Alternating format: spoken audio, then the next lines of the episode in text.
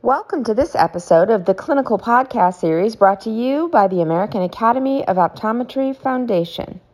I'd like to thank our host, Gretchen Bailey, our topical expert, Mo Rafieetary, and editor Andrew Rickson for today's episode entitled Consequences of Lapses in Treatment with Vascular Endothelial Growth factor inhibitors in neovascular age related macular degeneration in routine clinical practice.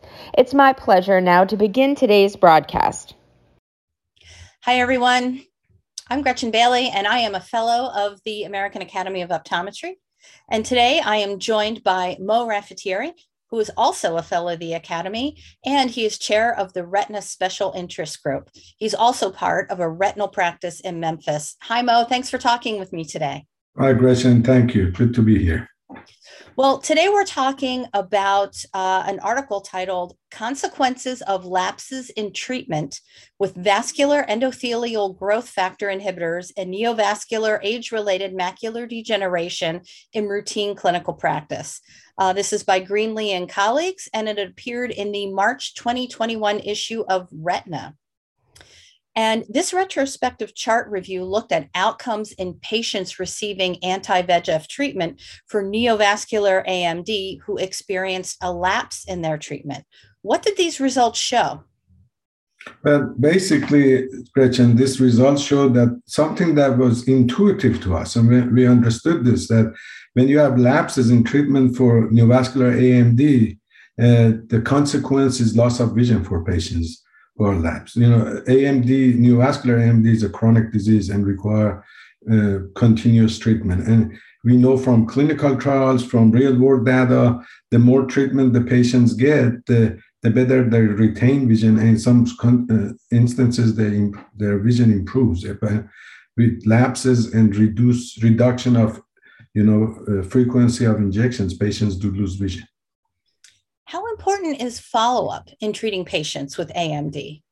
It's extremely important. I mean, this, you know, these patients, again, even if they're not treated and they, we go on, a, on what's called the PRN sort of uh, treatment method, mm-hmm. we, you still have to monthly or every five to six uh, weeks watch these patients because there's high rate of reoccurrence of neovascular membrane when it goes to a you know regression or a remission, it has a high frequency in macular degeneration patients. Choroidal neovascular membrane and other conditions behave differently than macular degeneration.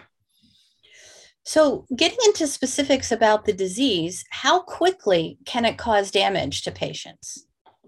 So, and that's an excellent question, but it's somewhat of an unpredictable uh, finding because, again, within even AMD patients, there are different types of choroidal neovascular membrane, and some of these are more aggressive than others. You know, some of these have, you know, and it all depends on where the epicenter of that membrane is, how it evolve, evolve you know, and many other factors that we probably even still don't know. So it's really hard to tell how, how quickly one of these can cause major damage. But we know for sure that if they're neglected, they result in poorer outcomes. So, why is this study and its results important to optometrists?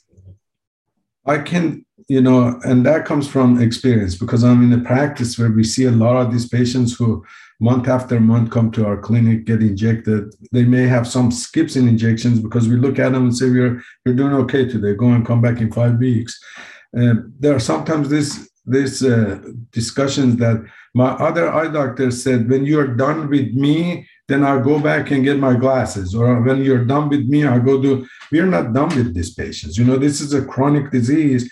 And our colleagues that are in a referral mode and they're sending these patients and have better sort of relationship with these patients should re-emphasize that. You know, this is a treatment.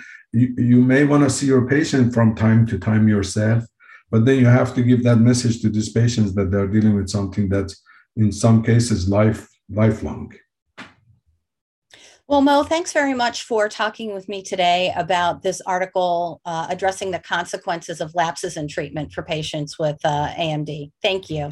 Thank you, Gretchen. And a special thanks to CooperVision for their educational grant to make it all happen.